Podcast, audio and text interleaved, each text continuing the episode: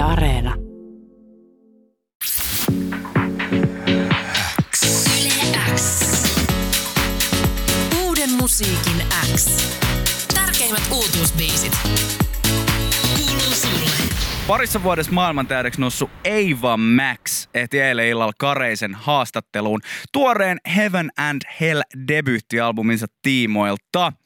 Uuden musiikin Xssä kuullaankin siis seuraavaksi haastattelu, jonka Jani pääs, ja, ja jolla Jani pääs onnittelemaan Maxia siitä, että hänen debyyttisinkkunsa Sweet But Psycho ylitti pari viikkoa sitten miljardin striimauksen rajan. Miljardin striimauksen rajan. Se on aika paljon.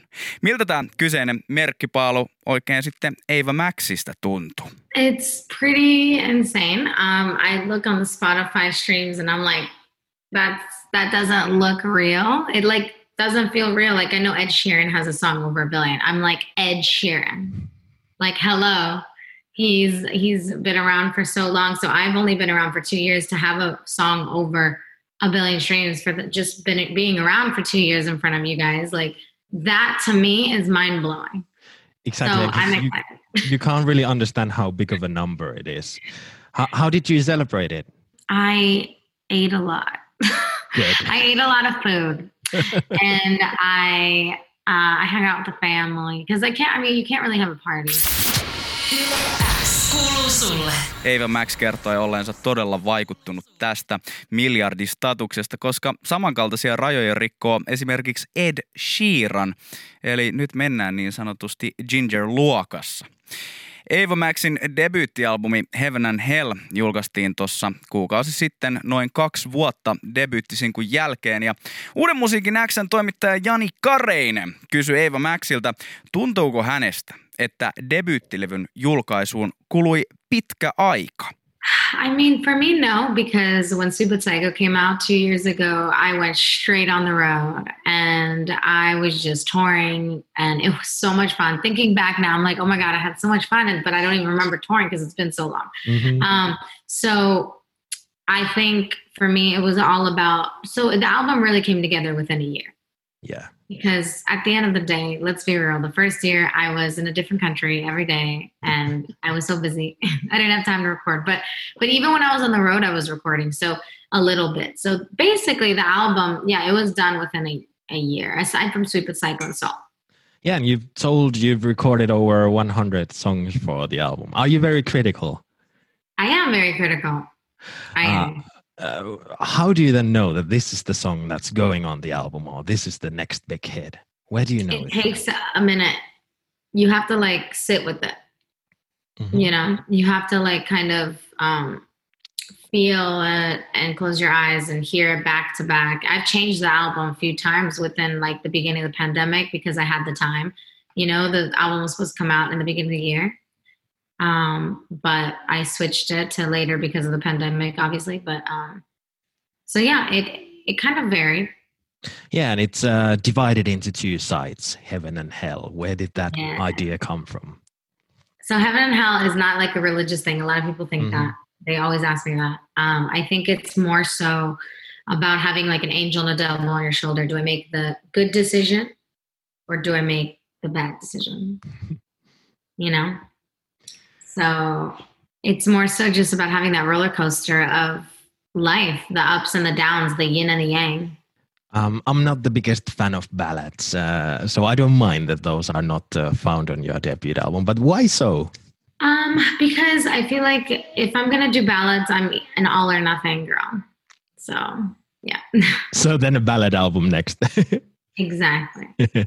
um, well, uh, your songs are very pop music. I mean, like I feel like they are very pure form of pop, and Thank we've heard influences of like Ace of Base and Abba and uh, Gloria Gaynor, etc. in your music. Is it important for you to have influences from older pop music?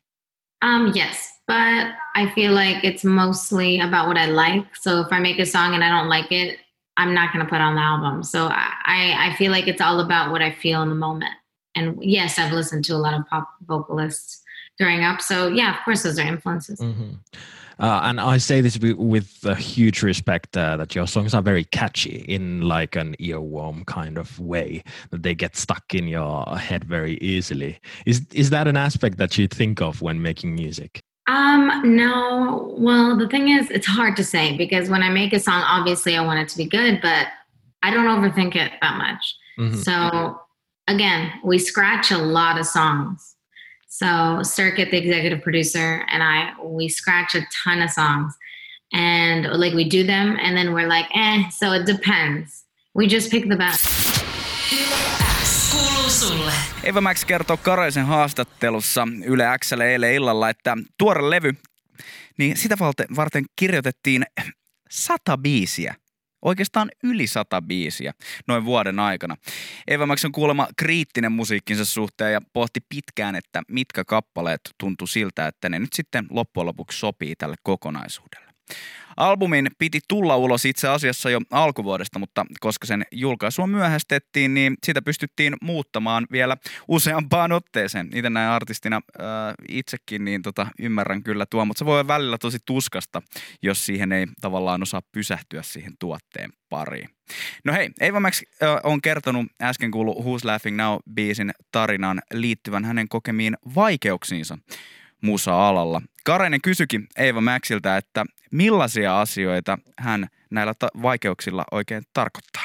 Some things I wouldn't disclose. Um, but just bad things, you know, like I feel like growing up, a young girl shouldn't have gone through certain things and it shaped me to be who I am. Yes, but it was very hurtful at the time. Like it was like, it was, it was not something that let's say if I had a daughter, right? If I was like way older and I had a daughter and I wouldn't want her to go through the stuff I went through. Um, how hard have you had to work to get here? Really hard. Um, basically, sleep with my eyes open. no, um, I sleep. I think it's more so, it's about actually, you got to have a balance. Yes, I work hard, but I, I, you know, I take me time because if I don't take me time, I go crazy. Um, I think you need to have that balance in order to succeed because your mental has to be on right. You know what I mean? It has you. Your mentality has to be strong, and and um, your mental game has to be strong, and and your mental health has to be good. So basically, taking care of your mental health is number one, and then everything else. Uh, well, ever, ever since your first single, uh, uh, you've had a very big fan base in Finland, and every time I play your newest single on my show, people are very, very excited. Uh, what would you like to say to your Finnish fans? Um, thank you to all my Finnish fans for being one of the first supporters um, when Sweet But Psycho came out, and you guys really carried me, and and and you guys were there for me when I no one knew me. And so, thank you so much for being on board from the very beginning. And I love that you love pop music as much as I do. Um, so, thank you. Love you guys. And I hope to see you soon. Yeah, and w- what I looked through your Instagram, it shows that you really are interested in, in what happens to Europe with your music. Like you really want to follow how it how it goes in here on this side of the world. I mean, it just happens that way. It's nothing I like plan. Yeah. Yeah. Have you ever con- like stopped and thought like, "Mm, I, I wonder how why does it go like this? I have no idea. I mean, maybe because I am European, I'm Albanian, so Mhm.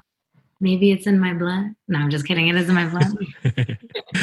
uh, well, there was actually a Finnish songwriter involved in uh, the making of "Oh My God, What's Happening," Hank Solo. Did you ever get to meet with him?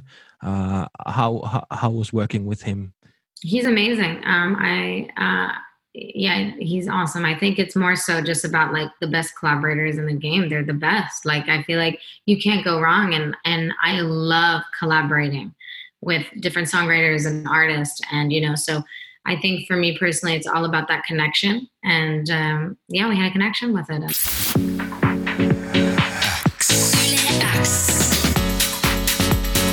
Musiikin X.